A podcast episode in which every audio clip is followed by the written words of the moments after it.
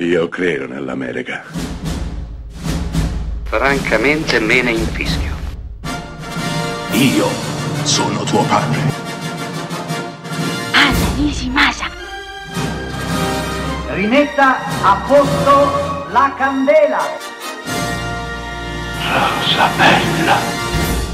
Parlando di genitori e figli, ecco che il genere fa capolino in un film del 2013 israeliano intitolato Big Bad Wolves, i lupi cattivi. Qui abbiamo a che fare con un dramma vero e proprio. Un insegnante è sospettato di pedofilia. Un poliziotto è convinto della sua colpevolezza, ma non riesce in alcun modo a dimostrarla. Il padre dell'ultima sua vittima deciderà di attuare un piano. Il padre dell'ultima vittima del pedofilo deciderà di attuare un piano per farlo confessare. Lo rinchiuderà in uno scantinato e con l'aiuto del poliziotto inizierà a torturarlo fino a che il nostro non confesserà i suoi crimini. A un certo punto non importerà più se il nostro sarà colpevole o innocente, il punto è un altro. Fino a dove ci si può spingere per ottenere ciò che si vuole? E ciò che si vuole, quando finalmente lo si avrà ottenuto, sarà effettivamente ciò che volevamo?